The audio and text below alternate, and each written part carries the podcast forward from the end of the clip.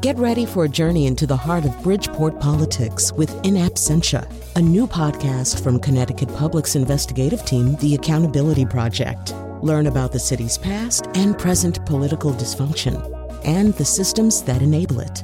Tune in wherever you get your podcasts.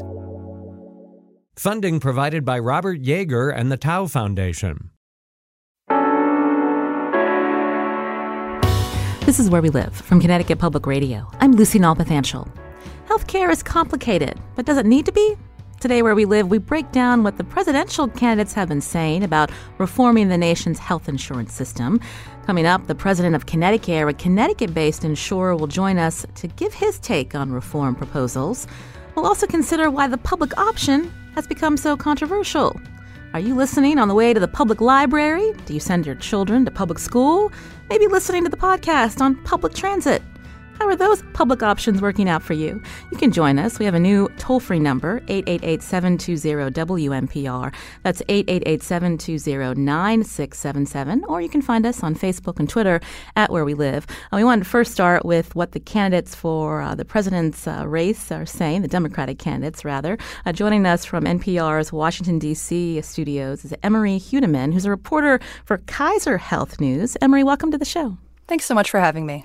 I, I laughed out loud. Uh, there's a line in one of your uh, most recent stories after the recent uh, presidential debate where you said there are almost as many versions of Medicare for all as there are Democratic candidates, and each one thinks their plan is the path to ensuring every American. Uh, so before we get into the details of what each candidate is proposing, let's just start out with just a, a, a definition of what me- the Medicare program is, who it covers, and how it works. So the Medicare program, as many older Americans are familiar, is our um, our government-run healthcare system for seniors in this country. If you're over sixty-five, you qualify for Medicare. There's also some other groups who qualify based on disabilities or uh, or diseases that they're dealing with. And it's it's a very popular program. It covers a lot of people. It's one of the largest healthcare programs in the country, perhaps the largest, if I'm not mistaken. And um, they they provide healthcare that lots of seniors like a lot and are very protective of. And so there's a bunch of health, uh, a bunch of presidential candidates now who are looking at potential for healthcare plans and saying, well, we've got this very popular program in the United States. Why not build off of that? So when they say, uh, let's start with uh, Bernie Sanders, when he talks about Medicare for all, uh, what does he mean exactly? Is there room for private insurers? In Bernie Sanders' plan, no, there isn't room for private insurers. Private insurers would actually be prohibited from competing with the government plan under Bernie Sanders' plan. Uh, it's kind of considered the gold, the gold standard of Medicare for all. He's had it out for he's had this plan out for a while. He's introduced it in multiple Congresses and now as a presidential candidate again. And um, basically, uh, it's the kind of program where uh, the government would be the single payer, and other private insurance companies would have to fall by the wayside um, in favor of uh, this government-run program that had much expanded benefits compared to what we have now. Um, and there would be some room on the side, I guess I should say, for, for smaller insurance plans that you could purchase. Uh, when those get talked about right now, they mostly refer to things like if you wanted coverage for cosmetic surgery, for example, you could buy a private insurance plan, which, of course, we don't have right now. So he describes that as Medicare for all, really a single-payer system, uh, saying Medicare for all more palatable to the public who have concerns about single-payer or uh, government-run insurance? I'd say so. It's all about which words you use to describe your plan if you're trying to communicate an idea to people. And uh, in Bernie Sanders' case, I think he looked at how popular the Medicare program is and how effective it is in many ways and decided that that was the best way to describe what he was trying to do for the American healthcare system. It doesn't look exactly the same as the Medicare system we have right now, uh, but that is the term that he uses to define it. And so the Medicare system we have now, uh, coming up, we're going to hear from the healthcare advocate for Connecticut, who uh, used to also be a senior official at the Federal Centers for Medicare and Medicaid Services. We're going to take a deeper dive on that with Ted Doolittle. But uh, just uh, you know, just generally, uh, Medicare may be run by the government, but they're contracting out to uh, uh, private companies to provide that care to Americans. Right. Right. There are private companies that get to provide health insurance plans according to the Medicare mandate and, and the guidelines of the Medicare program. Uh, and they compete for for customers the same way that other private insurers do. Um, but the government is the uh, wields the power ultimately over what happens in those Medicare programs and um, and does a lot of the paying. And then Elizabeth Warren on the same page as uh, Bernie Sanders, but Kamala Harris, her Medicare for All is a little bit different than their plan. Can you talk about that? Absolutely. Kamala Harris's plan, she also calls it Medicare for All, um, looks different than Bernie Sanders' plan, to say the least. Uh, her plan involves a role for private insurers. That's actually the big difference that we keep t- hearing about. Um, Under under Kamala Harris's plan, Medicare for All um, uh, and private insurers, you'd have uh, excuse me, you'd have private insurers who are providing their own Medicare plans um, under the government plan, and um, and basically you'd have you'd have the option of being covered just by Medicare. In fact, under the Kamala Harris plan, immediately you could enroll in Medicare, no matter who you were. Uh, however, it would be a ten-year phase-in. And like I said, private insurers would be able to create their own plans that adhere to the strict cost and benefit requirements um, that she would outline as president. Uh, on the, with us from N P R's uh, D C studios is Emmarie Huetteman, reporter for Kaiser Health News. Uh, she's uh, talking about uh, the different proposals that the Democratic uh, presidential candidates have uh, to reform uh, the healthcare system in our country. Um, if you uh, want to chime in, we have a new toll-free number.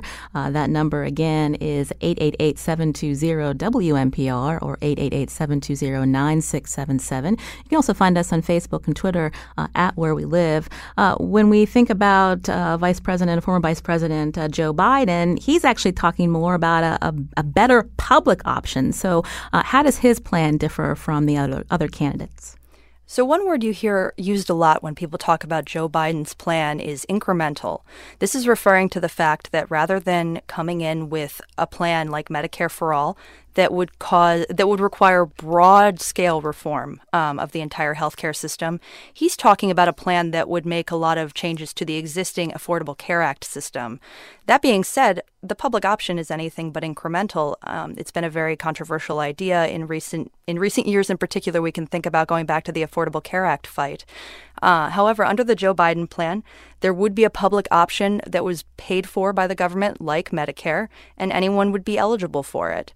There would still be um, the option for private insurance as the system exists now, but other changes his plan would make would include um, increasing the subsidies that certain people could use to pay for their insurance plans, trying to get at that that percentage of Americans who, even if they have insurance, um, are just perhaps one medical medical bill away from not being able to pay an economic hardship. So trying to find a way to boost those folks and make it easier for them to pay for their health insurance. The other the other aspect of his plan, it would reduce the percentage of your um, of your income that you could spend on premiums. So basically, some changes to how the Affordable Care Act works right now, but also adding in that public option. Uh, when we think about uh, a majority of uh, majority, about a half of Americans get their uh, insurance from employer-sponsored uh, insurance plans. So is that worrisome uh, to some Americans who uh, maybe are happy with uh, their plan and are, are a little worried about how they've seen A C A uh, play out in terms of, of uh, premiums uh, going up each year?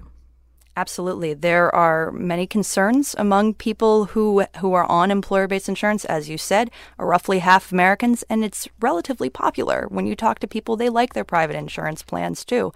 Um, so, of course, this causes some some concern. And of course, there'd be concern with any huge change to the system. But there are people who are saying, I like my insurance. And, you know, we had this big fight under Obama about his his famous phrase, if you like your doctor, you can keep it. If you like your insurance, you can keep it. And there are folks who are looking at that, remembering that, and thinking, uh, I'm looking at this Medicare for All idea, and I'm not entirely sure I, I like it because I want to keep my employer insurance, for instance. Um, under under the Harris plan, she claims that there would still be a role for employers, that they could basically join the Medicare system as she was creating it and um, and provide their own plans. But it doesn't look you know, like necessarily private insurers would have as much clout under a Kamala Harris plan, which is why you see a lot of concern from insurance companies about these Medicare for All ideas. Uh, Emmarie, we got a, a tweet from a listener who writes, uh, husband, uh, she and her husband are both self-employed. And so far this year, they've paid twenty-eight thousand dollars for health care premiums, and they still haven't met their high deductible. So at some point, uh, you know, reform needs to happen to help people who don't want to go into bankruptcy. We hear these stories. Uh, um, and oftentimes, uh, Americans look to what European countries have, a, a single-payer system. How are they able to make uh, these systems uh, or public option be uh, able to sit aside next to private insurers? How do their plans work exactly? So I'll take Germany, for example. Germany has something that's called a universal multi-payer healthcare system. They still have private insurers. In addition, um, it's just that the government uh, has has a much bigger role, makes those plans not, not for profit as one requirement, for instance. Um What you see in Germany, though, is um, all all Germans are paying a percentage of all German employees, excuse me, are paying a percentage of their income uh, to pay for insurance in their country into a big pot, um, and that fu- that money goes to to pay for people's health insurance on a on a countrywide level. Um, it's just that if you don't if you don't make very much money, you're not paying as much money. You're just paying that same percentage that someone who makes a lot more than you is paying into the program. Uh, when we think about, again, uh, what other countries are doing, uh, again, uh, less cost, better outcomes, it's hard to argue uh, with that. But uh, when we think about the opposition in this country looking at, uh, they don't want to see the system change, uh, talk uh, through some of their points uh, of what they're, why they're concerned about these proposals that the Democratic candidates are putting forth.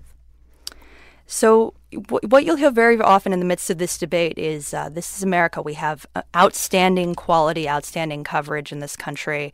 Um, but it's hard to make that argument to a lot of folks who, you know, can't pay their bills and can't access that that outstanding coverage in many cases, or that out- outstanding provider in many cases. Um, so there's a lot of concerns that Um, the way we could shift the costs and the way that the program would look underneath by trying to move, to import something from a European country, for example, or by trying to put in Medicare for all. There's a lot of concern about how would that affect the ability for people to access good quality doctors, because you do have problems, say in Germany, for instance, where folks might encounter long waits in order to get into the doctor. That being said, we do have long waits in this country as well, for any anyone who knows that, who's tried to get in to see a specialist recently. Um, So there are ups and downs on all, all sides of this, and uh, and there's going to be a lot more debate. One of the things that we're going to have to talk more about is what specifically these plans will do, because while we do have details, at this point, not all the details are fleshed out. Uh, Daria is joining us here on Where We Live from Vernon. Daria, go ahead. Daria, are you there?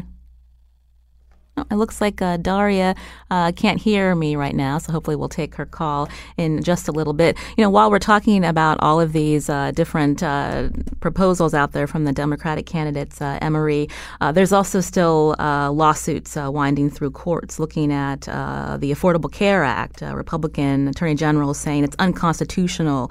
Um, you know, um, so if the A C A is also something that uh, a portion of Americans think uh, uh, is not sustainable, isn't working, what are the alternatives?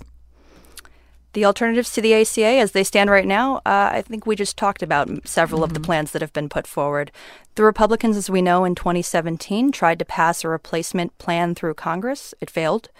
Um, and they haven't put back up a new plan at this point. There's um, a number of um, of proposals that they have made, they being Republicans in Congress, um, that would address certain pieces of what would fall if uh, if the Affordable Care Act were to fall. But it's it's largely the Democrats right now who are agitating for that for that particular issue. They're saying, hey, all these Republican attorneys general went to went to court and said that the Affordable Care Act is unconstitutional, and they're trying to take the entire system down. Think of how disruptive that would be if our entire healthcare system were suddenly ruled unconstitutional. That's the argument that Democrats keep making. And their point is there aren't that many fixes in place. We're trying to, um, I'm speaking for the Democrats here. The Democrats say we're trying to propose uh, ideas to, you know, protect pre-existing conditions, since that's a big thing that would fall if the Affordable Care Act were to fall. Um, and they put forward a lot of other ideas. Republicans at this point haven't put forward as many ideas. Mm-hmm. So long story short, if this if this were to fall, there aren't a whole lot of plans that are out there that w- could potentially step in and take the place of our current healthcare system. Uh, Ben's calling from Wallingford. Ben, can you hear me? I can hear you. Great. Tell us what your question is. First, I'd like to say that the main opposition to this is corporations that are making money off sick people. So I just wonder why more employers aren't in favor of Medicare for All due to the price reductions that they would get from not having to pay parts of the premiums and also employ someone to administer the health care uh, for their employees. I just think that businesses could like help their bottom line by supporting Medicare for All. Uh, thank you, Ben, uh, for your call. Uh, Emmarie, did you want to respond? Absolutely. That's that's a very good point, Ben, actually. Um, what I would say is the, one of the reasons that employers are, are hesitant about this plan is that healthcare benefits in this country have long been a way to attract the best um, to your business. Um, it's in fact, healthcare is considered one of the most popular benefits to offer your employees if you're trying to attract good talent. So it takes that that piece out of their arsenal, and we have had an employer-based healthcare system in this country for the better part of a century at this point. Um, and uh, that would be a pretty big change for how employers go about um, taking care of their employees and also attracting new employees. Um, there are some employers who are looking at this and saying, okay, if this happens, maybe we'll just cut back a little bit. We'll give that money directly to employees as, you know, a subsidy to help pay for their healthcare. Uh, but at this point, there's a lot of there are a lot of reservations, as Ben said. Uh, Emmarie Huetteman, again, is reporter for Kaiser Health News, joining us from N P R's uh, D C studios. Uh, Emmarie, thanks for joining us today on Where We Live. You're welcome. Thank you.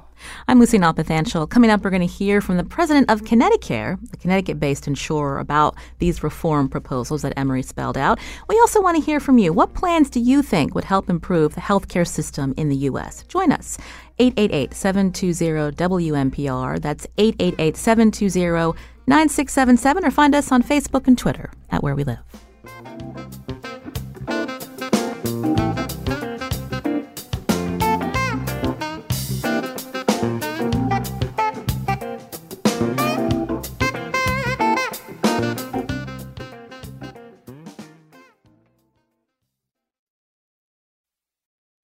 This is Where We Live from Connecticut Public Radio. I'm Lucy Nalpathanchil. We just got a breakdown from Kaiser Health News on the health care reform proposals being floated by Democratic presidential candidates. Now, what plans would you support? You can join our conversation. Again, we have a new phone number. That is eight eight eight, seven two zero, W M P R or eight eight eight, seven two zero, nine six seven seven. As always, you can also find us on Facebook and Twitter at Where We Live. Now, we wanted to hear from an insurance company about these reform ideas out there. Uh, Uh, one of the few that got back to us was ConnectiCare. Eric Galvin is in studio with me. He's president of ConnectiCare. Eric, welcome to the show. Good morning. Thanks for having me.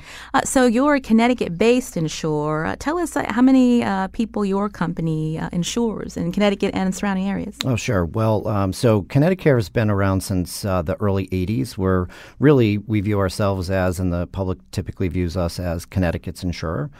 Um, we're very proud to have that um, that background, that lineage, and um, you know we, we take it very seriously. Uh, we support um, uh, about two hundred fifty thousand Connecticut um, workers and residents uh, through our insurance programs, and then um, about a half a million people through um, other wellness types of um, services that we provide.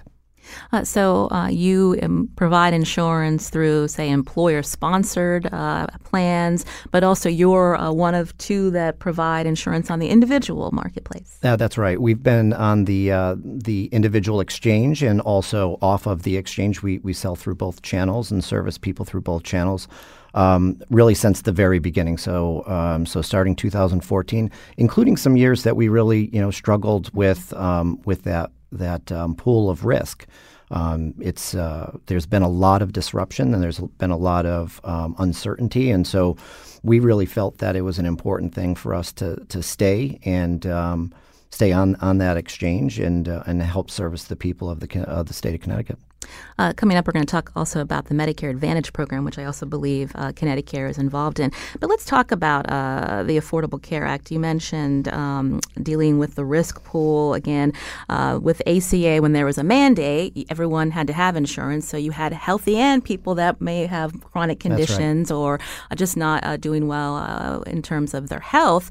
Uh, but as you look at the A C A in, in twenty nineteen, uh, the at-risk pool definitely is more more of a, a proportion than those that are healthy on what that you're covering? Yeah, so we have definitely seen that. So as the uh, individual mandate um, was uh, taken away, and really more the, the penalties around um, the individual mandate have been taken away, we've certainly seen people who are healthier um, leave the pool. Um, at the same time, we've seen uh, very different changes and some um, negative changes in uh, in the way that the subsidies work, um, and the overall premiums have been continuing to rise, rise, rise. And um, it's a topic that I'm very eager to talk about here. Is really the underlying problem here is is the cost of care. It's not um, the financing components, although the, they create some problems in of themselves. But the underlying cost of care has been. Uh, has been increasing far too quickly.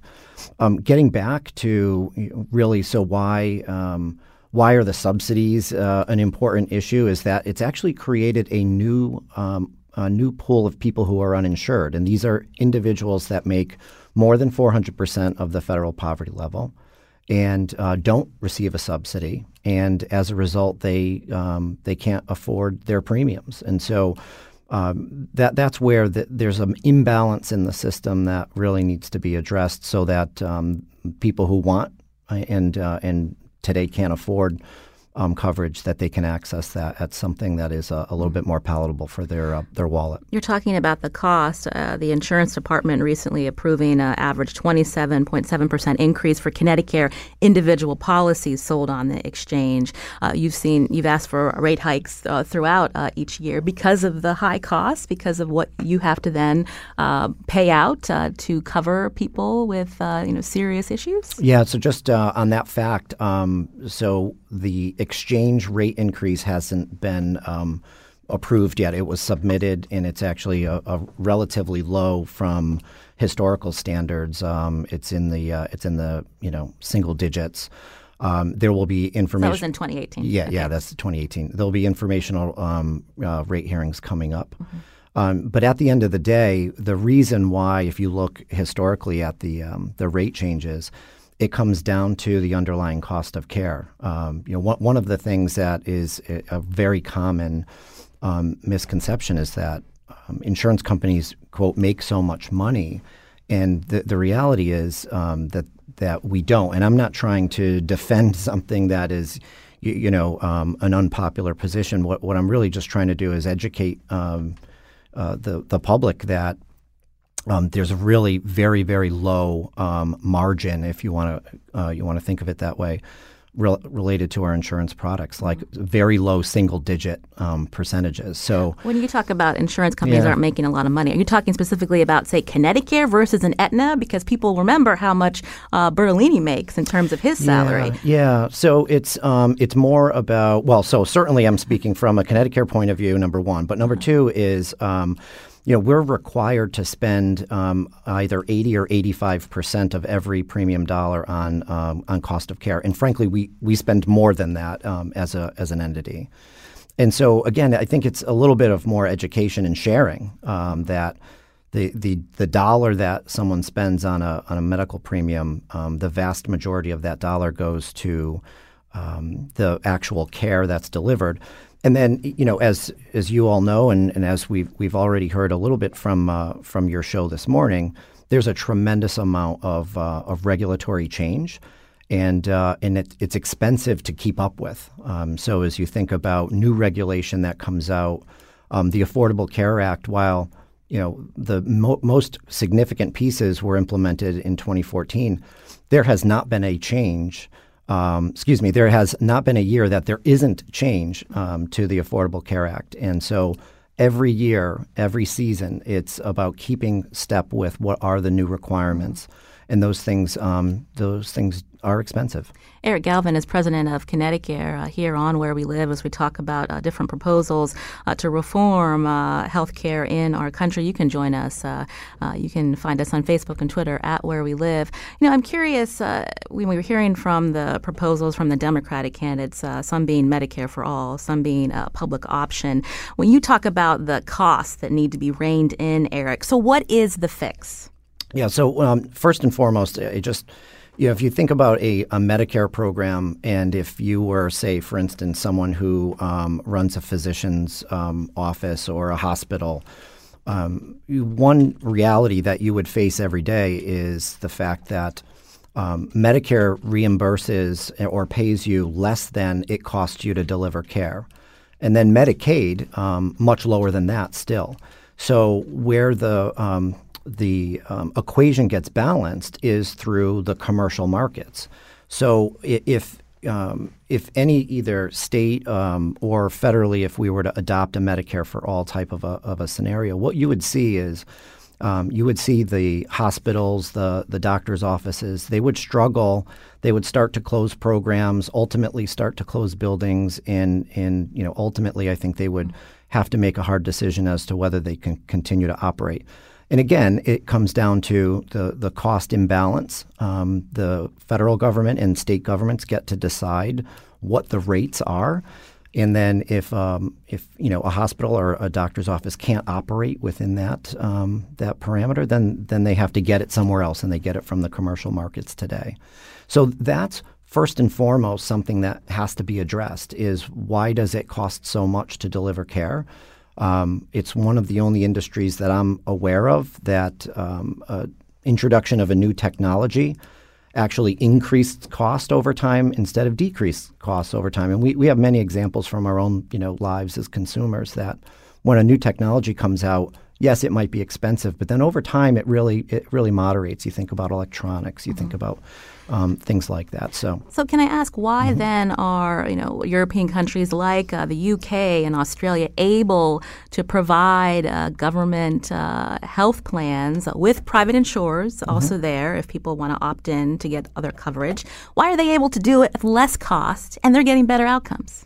Well, so first, um, and and I've I've been in a global role before, so I've I've seen some of this firsthand. I, I would tell you if you, you know, uh, you spoke about uh, Germany or earlier, um, and uh, or you look at the U K, there are um, there are private insurers that provide supplemental benefits or entirely um, private solutions for people who might be able to afford those solutions, because the the government provided um, programs uh, really do create some challenges for people, especially people who are ill.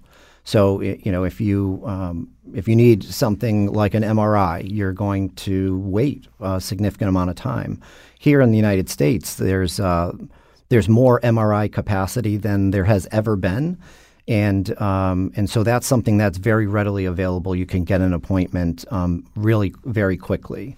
So it, it's it's um, it's really the European countries, if or Australia, as we're using as examples, um, the Um, the experience for the individual is dramatically different. And and when you, you know, would talk to someone from those countries, they may not know anything different, but they also know that um, others within that country have access to a private system, which might actually be um, private hospitals, private, um, you know, physicians' offices, et cetera. And, and so there is um, very much a, a, a tale of two cities in the, in those countries.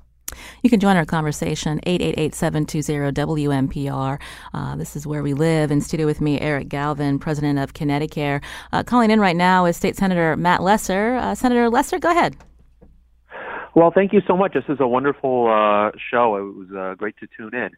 Um, one of the things that we're, we're looking at in Connecticut is we're watching uh, what's happening nationally. And as, as you mentioned earlier, uh, Lucy, the uh Trump administration is in federal court right now, uh, tr- trying to, uh, still uh, to strike down the entire Affordable Care Act.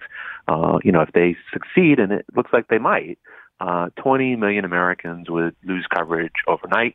Um, I have pre-existing conditions. I know many uh, of your listeners do. Uh, we would uh, potentially lose uh, coverage, or at least the guarantee of coverage. Things like lifetime and annual caps would uh, come back.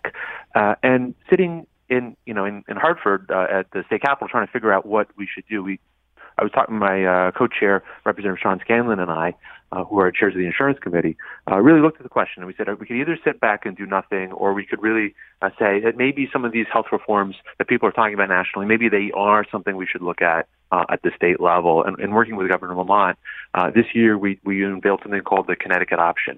Um, and, and the idea there was to focus on where the big problems are in healthcare. And the A C A has done a lot to reduce uh, the uninsured rate in Connecticut uh, to make sure that more people have coverage. Um, but uh, what we're hearing is what your listeners are probably experiencing, which is over the last few years, premiums have been uh, rising up. Uh, the uninsured rate has ticked up a little bit. Uh, but there are an awful lot of people out there, particularly who work for small businesses uh, or families uh, purchasing healthcare on their own, Uh, who have coverage but can't afford to use it because prescription drug costs are too high uh, or because the deductibles are just simply too high. Uh, so what we did was we set out a challenge to try to lower costs by twenty percent uh, for small businesses and for families. Uh, and part of that is a public option. Uh, but part of it is also bringing in cheaper uh, prescription drugs from Canada and changing the way, working with companies like ConnectiCare, uh, to change the way we pay for healthcare, mm. to switch to value-based healthcare. Senator so Lesser, uh, really exciting. Yeah. Senator Lesser, so the public option didn't go through uh, this year. ConnectiCare was one of several insurance companies that signed a letter urging the governor not to respond. Why would this public option, say oh, public option, why would this Connecticut option not work for you, your, you and your company, Eric Galvin? Well, so Um, and Senator, uh, good good talking to you this morning. Um, what I would say first and foremost is um, the the cost element of this equation is really where we're going to succeed or fail as a, as a society, frankly. So if we don't address the um, the cost side of this, we'll continue to see what we're seeing, which is this Um, you know, year over year, significant increase in in the uh, in in the cost of uh, care being delivered. So, what what might a solution be? A solution um, is, and you know, some of the conversation around the Connecticut option was, is there a way to create um, a, a set of reimbursement, whether that be through value-based design, whether it be through um, maybe some limited networks, um, which, you know, again, um, they're all they all have pros and cons. Um, and could you achieve um, a goal of of twenty percent um, or more? Um, I don't want to make this a commercial for for ConnectiCare, um, but we what we have been able to do as a company is um, is create a solution for small businesses that does achieve that twenty to thirty percent. But it's not right for everybody, right? And and um, you know, as you think about um, mechanisms like high deductible um, plans, which I know is is a um, a topic that the senator is passionate about. Um, that's just a financing vehicle to make the premium um, more affordable. But to the to the point, when you go to use it, now you have a, a big deductible.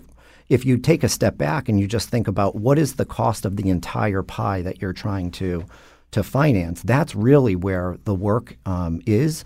That's why um, I have teamed up with uh, Jess Kupek, um, who's the now former, uh, recently retired C E O of Saint Francis Healthcare Partners, and he and I um, co-chair a, a work group for the Connecticut Health Council on value-based um, relationships with payers and providers. It's um, it's the first step of, I think, many where we can uh, move away from volume-based reimbursement and get to something that is focused on the patient, puts them in the middle, um, is highly efficient, and as a result lowers cost um, for the for the individuals. So a lot there, but I, I think it, there's not one component that is a um, you know, is a solution, a panacea, if you will. It's going to be a collection of a lot of things, and it's going to take the entire ecosystem coming together. Mm-hmm. But this bill, uh, thank you, Senator Lesser, for calling in. Uh, before we move on, this Connecticut option bill would have forced insurers uh, to lower premiums by twenty percent. So it would have been a mandate for you. Well, um, the, the way that the bill was constructed, it, it, it was it was less about mandating that the premiums come down twenty percent. It was more about Um, how are you going to create a solution that can lower premiums by twenty percent? And the reason that that distinction is important is, um, you know, there was very much a, a, a dialogue about would the state themselves look to create the contracts with providers? Is that a solution here? Um, and that's something that, you know, very much like Medicare Advantage, um, where the federal government um, – they set reimbursement rates. They set the, the rates that uh, docs are paid or a, ho- a hospital is paid. And then um, private insurers um, facilitate that that program. Um, and people choose more based on the experience they get, mm-hmm. um, the support that they get. um, which is why we have fifty thousand Medicare Advantage members in the, in the state. So um, that's really th- – those were parts of the conversation around the Connecticut option. Um, it's extremely complicated. It was a very um, um, it was a very tight time frame. But also, I think, you know, as we get into this next legislative um, session and as we go forward, again, if we're not focused on the cost and we're we're simply focused on the benefits, I think we'll ultimately lose this game, which is why um, organizations like ConnectiCare are so hyper-focused on cost. We want to talk more about uh, the public option, the idea of public options. Uh, joining us by phone now, Ganesh Sitaraman, professor of law at Vanderbilt University and co-author of Public Option, How to Expand Freedom, Increase Opportunity, and Promote Equality. Ganesh, are you there? Yes. Hi. Uh, thank you uh, for holding on. Uh, you know, there, the idea of a public option has really become politicized when we think about healthcare. Uh, you write, especially in a New York Times op-ed, uh, that public options have been uh, in this country uh, for many years. Give us some examples on how they can successfully coexist along private options. So when you think about a public option, all it really is is a government-provided good or service that's available to everyone at a reasonable price, maybe even free. Uh, and it coexists with a private opt-out. And we actually have these everywhere in our society. A uh, public swimming pool is a public option. Lots of people have private swimming pools. We have public libraries, and there are private universities that have private libraries. Uh, we have public transit, and people have private cars. Um, there are lots of places, from golf courses to basketball courts to public schools, Uh, that are all public options, and a lot of these have been with us for hundreds of years in some cases. So when we think about uh, public options existing alongside the private market, you know, this can encourage uh, uh, healthy competition, but if the the government's involved uh, trying to bring in efficiencies, but it doesn't always uh, equate to uh, quality, does it, Ganesh? So one of the things that's great about a public option is that it provides a level of service or a good or a product to everyone, and that it expands freedom and equality by doing so. But that doesn't mean that what's available in the marketplace overall is only the public option. Um, so if you think about schools, uh, everyone has access to a public school. Uh, but if you want to go to a public school, you're, or you want your kids to go to a public school, you're not going to be able to have them be educated in Catholic teachings, for example. Um, but you could opt out and go to a Catholic school, have your kids go to a Catholic school. And that's just really a different kind of good or service. And in a lot of areas where we have public options, uh, that's what happens. Um, a, pu- a public pr- a swimming pool and a private swimming pool are very, very different things. One's in your backyard, one's open to lots of people in your town. Uh, those are different kinds of goods, and that often happens when we have a public option coexisting with private options. Mm. Uh, when we think about uh, competition, uh, is the concern from the insurance lobby that uh, this would lead to some insurance, insurance companies having to close? They wouldn't be able to sustain uh, in the marketplace.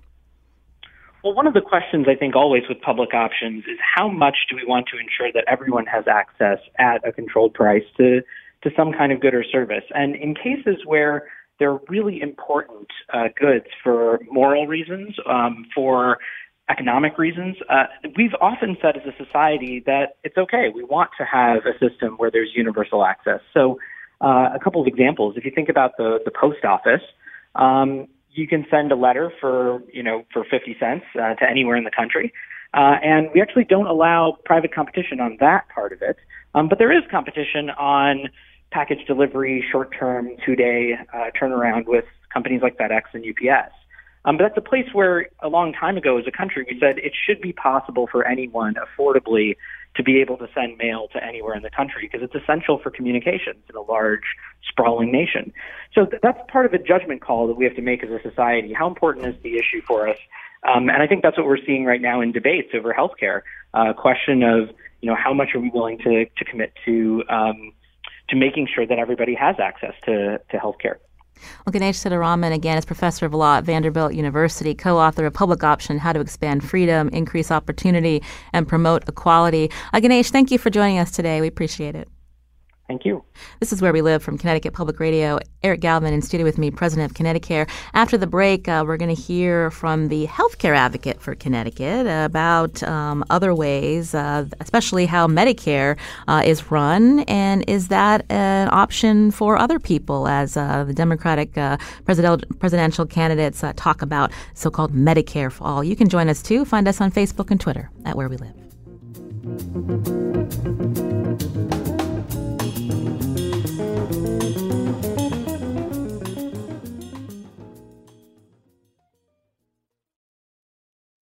This is Where We Live from Connecticut Public Radio. I'm Lucy Nalpathanchil. Today we're talking about uh, ideas out there to reform uh, the U S healthcare system. Uh, Daria is calling in from Vernon. Daria, go ahead. Hi. Um, I'm actually pretty for Medicare for all. And I guess my, my reasons behind that are pretty simple.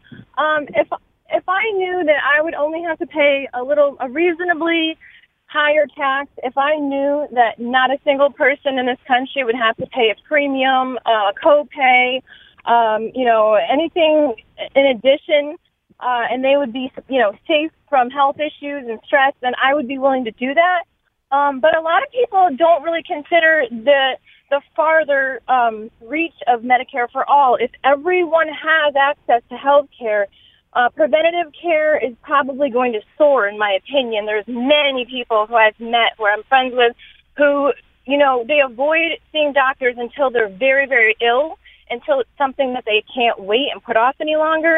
And a lot of times by then it's too late, and I've seen it firsthand, it, it being too late for people in a sense where they're literally terminal by the time they actually see a specialist. And I believe that if everyone in this country had access to preventative care, that we would see a huge decrease in hospitalizations. Um, there would be just, honestly, I think it would just improve everyone's life in, in way, more ways than health. Mm. Stress is one of the main concerns that I have, because you have people deciding whether they're going to pay their medical bills or they're going to pay their rent.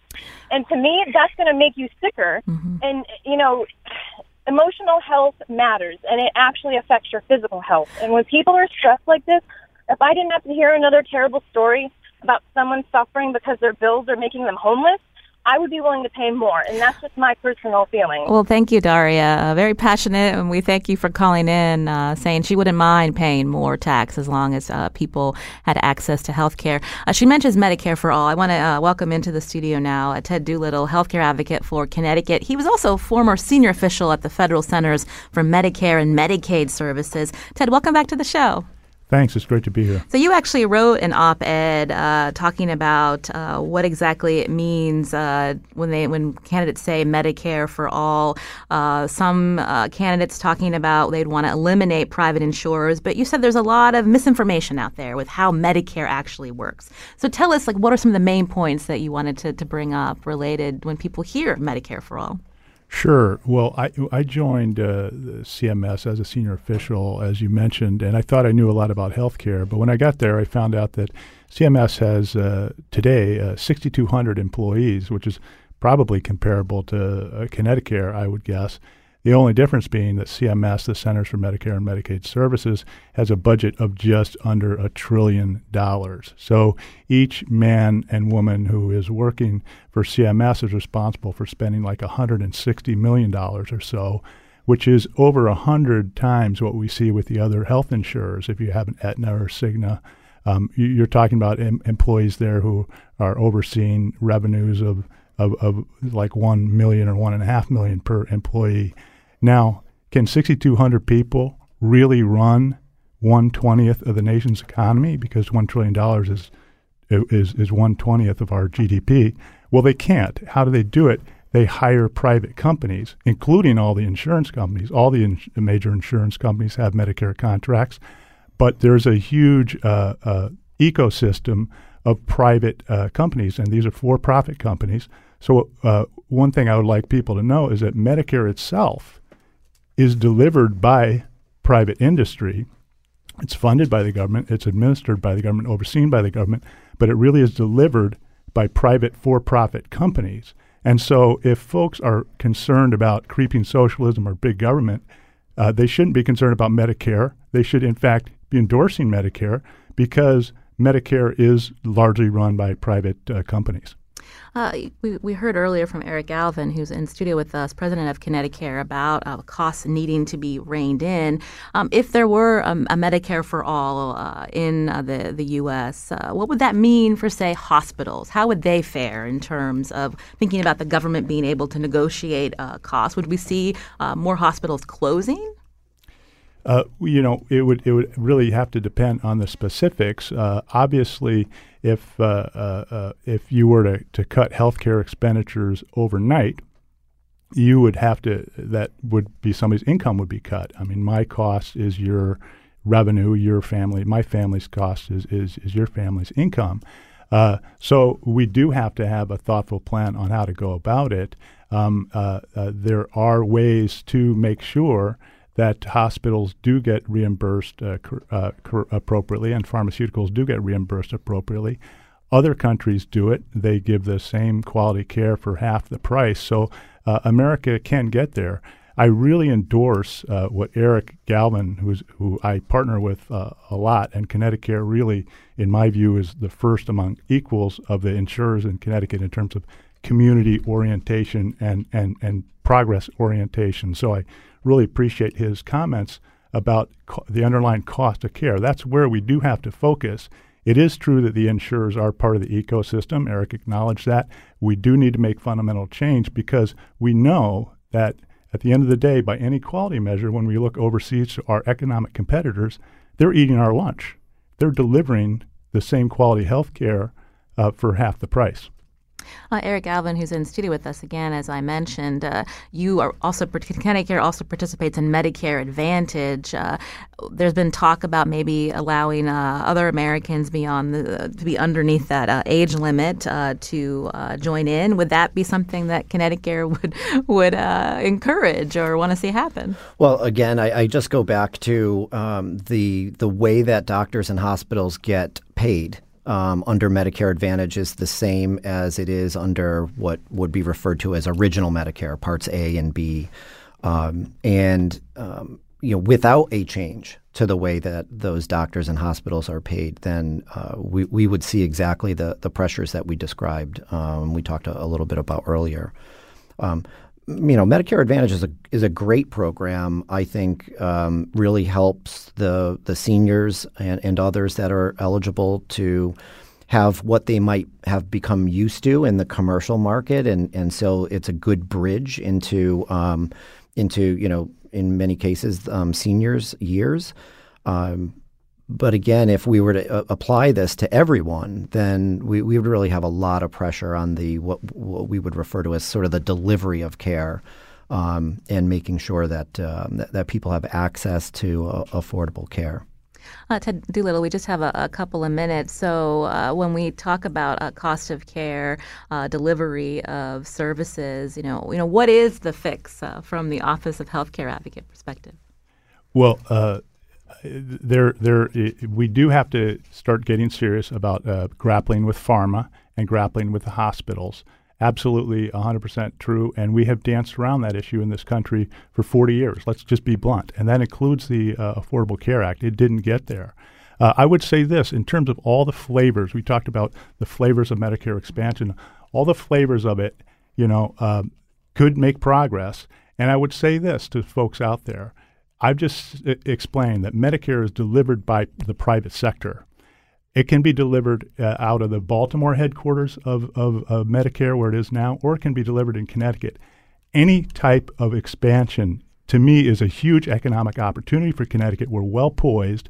We're the insurance capital. We have the expertise.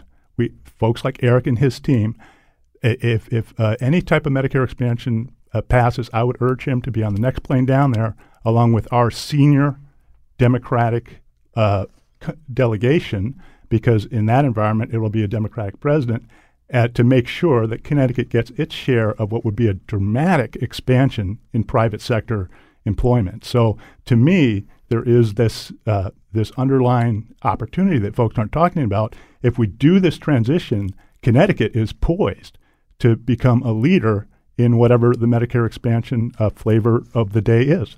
And with the federal government involved, uh, it has the power to negotiate better prices. You would see a cost come down. That's right. But it could be done rationally, Lucy. It doesn't mean that uh, that that uh, uh, you know Dick Blumenthal or Chris Murphy is going to stand by and watch Hartford Healthcare go down the tubes. That's not going to happen. It's it, I believe we're going to be able to to put this country on a glide path. Now, this is not a one-year project. It's not a two-year project. This, to me, is a twenty-year project that the community has to undergo to transform to a, a lower-cost uh, healthcare system. But it can be done. It can't be done by steady as she goes, though. Well, I want to thank Ted Doolittle for coming in, healthcare advocate for Connecticut. Also, Eric Galvin for being with us, president of Connecticut, ConnectiCare. Thanks so much for coming in today. Uh, today's show produced by Carmen Baskoff. Uh, thanks to our technical producer, Kion Wolf, Lydia Brown on the phones. I'm Lucy Nalpathanchil. Thanks for listening.